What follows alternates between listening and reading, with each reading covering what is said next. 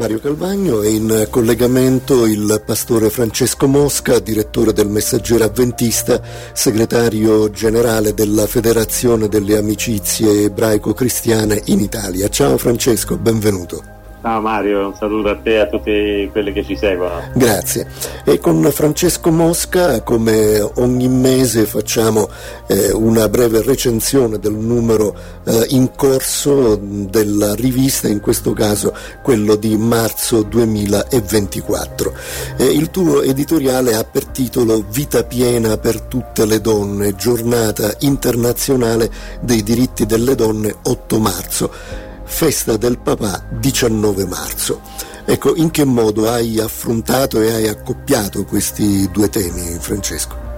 Ma io inizio il mio editoriale facendo appunto la domanda chi è Malala Yousafzai, eh, che come forse tanti ascoltatori sanno è stata la più giovane vincitrice a solo 17 anni del premio Nobel per la pace nel 2014 sì, sì. e poi ebbe modo di parlare al palazzo di vetro dell'ONU il quale fece un grande appello per l'istruzione delle bambine e dei bambini di tutto il mondo.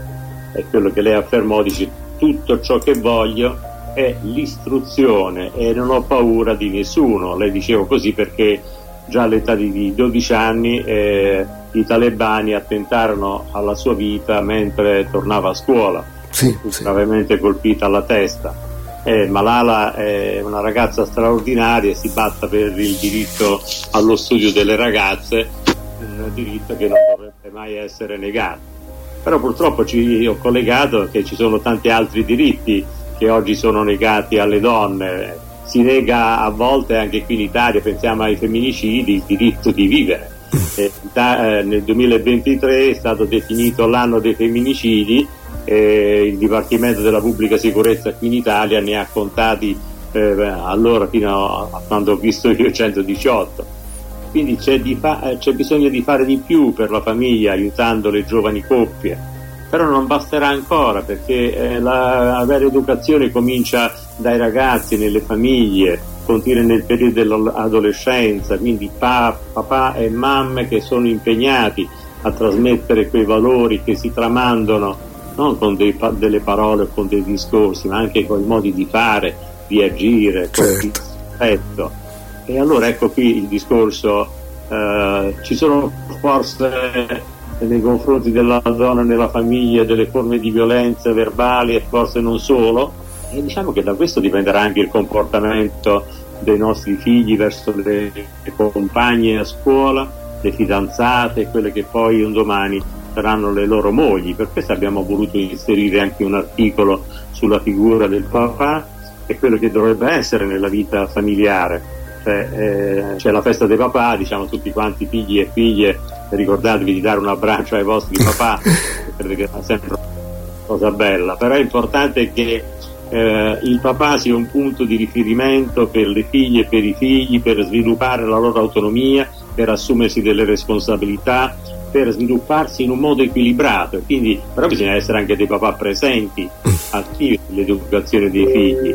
Quindi poi concludo ricordando questo pensiero della, della parola di Dio nel libro dei Proverbi, ascoltate figli gli insegnamenti del Padre, fate attenzione e imparerete la sapienza. La rubrica Una parola per oggi continua col filo conduttore del libro biblico del Cantico dei Cantici e questo mese ospita l'articolo di Maria Antonietta Calà, direttore associato dei Ministeri Avventisti della Famiglia. Il titolo è Cercherò quando è importante decidere di alzarsi. In che senso bisogna intendere questa espressione, Francesco? Ma l'autrice Maria Antonietta parte appunto dal testo del cantico sul mio letto durante la notte ho cercato il mio amore.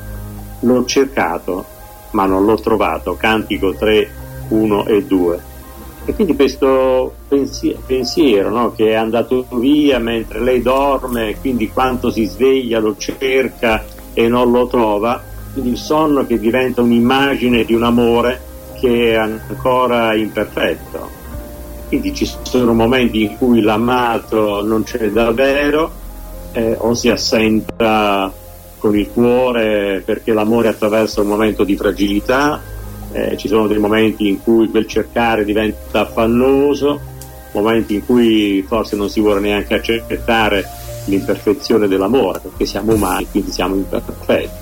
E allora questo svegliarsi, andare in cerca dell'amato da parte di questa nostra protagonista diventa l'immagine del desiderio forte di superare le difficoltà. E allora ecco in questo modo risoluto eh, la donna dice mi alzerò e andrò. Quindi l'amore che viene qui presentato non è dato per scontato è una continua eh, ricerca è una combinazione di prossimità di distanza. Quindi questo alzarsi e levarsi per cercare colui che si ama quindi questa decisione è certo che è anche coraggiosa, forte, risoluta di abbandonare quello che è il proprio conosciuto, il proprio ambiente, per sì, sì. anche nell'ignoto delle strade della città, per, come dice il testo, cercare colui che l'anima mia ama. Quindi è importante l'amore per colui che l'anima mia ama, tanto da sfidare le circostanze avverse, cercare anche un nuovo inizio. E qui abbiamo una bellissima immagine del Nuovo Testamento, la parabola del figlio prodigo, no? che eh, ci aiuta a ricordare che anche la scelta più sbagliata, eh, una partenza impulsiva, un tradimento doloroso, può avere sempre un'altra possibilità. E quindi una delle clausole per cui è possibile questo lieto fine è quello di decidere di alzarsi, quindi eh, e conclude poi il suo pensiero con l'articolo dice solo in Dio il cercare diventa la certezza di trovare e ricorda questo testo di Geremia voi mi cercherete e mi troverete perché mi cercherete con tutto il vostro cuore e io mi lascerò trovare da voi dice il Signore. Certo Beh, ehm, la ricorrenza della Pasqua cade quest'anno il 31 marzo e l'articolo del professor Luca Marulli, ricercatore e docente di Nuovo Testamento, Facoltà di Teologia Protestante, Università di Strasburgo, ha per titolo Morte e risurrezione di Gesù, un disegno divino ed è la seconda parte.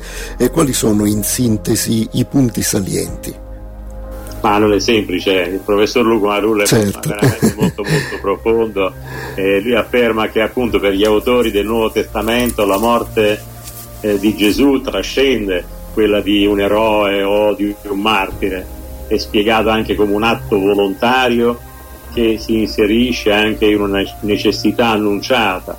E lui afferma e dice che la più grande tentazione di Gesù sarebbe stata quella di non consentire al dono di se stesso, ma Gesù si è donato, quindi la morte di Gesù è legata alla salvezza di tutti gli esseri umani, perché essa denuncia il potere alienante del male e del peccato, proponendo una soluzione definitiva. E quindi, in quanto dono di Dio, questa vita che si è offerta è necessario che Lui muoia per consentire unicamente all'iniziativa di Dio di salvare l'essere umano, certo. che è vittima della sua stessa natura e che non può salvarsi da solo. E quindi lui afferma che non si può attribuire la morte di Gesù soltanto alla volontà divina. E ricorda appunto il testo di Atti 2.23 dove dimostra che ci sono altre, un'altra prospettiva, quella della responsabilità umana nell'uccisione di Gesù e quella del dono di sé nel contesto di un disegno prestabilito da Dio e sono legate in un modo indissolubile anche in quella che è la predicazione dei primi cristiani e anche nel Nuovo Testamento che è la testimonianza degli apostoli. No? E quindi possiamo, lui afferma che possiamo dire che l'enfasi sulla morte di Gesù anche nel, nel Nuovo Testamento è un, mas- un messaggio polifonico, ha più voci e quindi per i primi cristiani la possibilità di una nuova vita, conseguenza appunto dell'annuncio della buona notizia, si basano prima sull'atto di Dio che ha risuscitato Gesù dai morti. E quindi questo Cristo che è risorto, eh, ma è anche annunciato come il crocifisso. E quindi gli autori del Nuovo Testamento usano diversi modi per spiegare come la morte di Gesù ci ha apportato questa salvezza. Per cui ogni lettore che è rispettoso della parola di Dio non potrà scegliere eh, un, una spiegazione a discapito di un'altra, bisognerà piuttosto capire eh, ogni metafora, cercare di confrontarle con le altre, apprezzarne le differenze, le convergenze, i punti forti, i limiti. E quindi solo allora che anche come comunità di credenti possiamo cercare di giungere, se possibile, a una sintesi dice, articolata senza neutralizzare quei testi che non vanno nel senso che ognuno di noi desidera, ma adottando una lettura polifonica. Ecco, questo credo certo. sia la sintesi più necessaria di questo articolo. È chiaro. Bene, per approfondire questi e tutti gli altri articoli e ricevere una copia gratuita del Messaggero Avventista di marzo 2024, mandate un messaggio o un vocale WhatsApp o Telegram al 348 222 72 94 e ringraziamo il pastore Francesco Mosca, direttore del Messaggero Avventista, segretario generale della Federazione delle Amicizie Ebraico-Cristiane. Alla prossima Ciao Mario, un caro saluto alle ascoltatrici e agli ascoltatori. Grazie.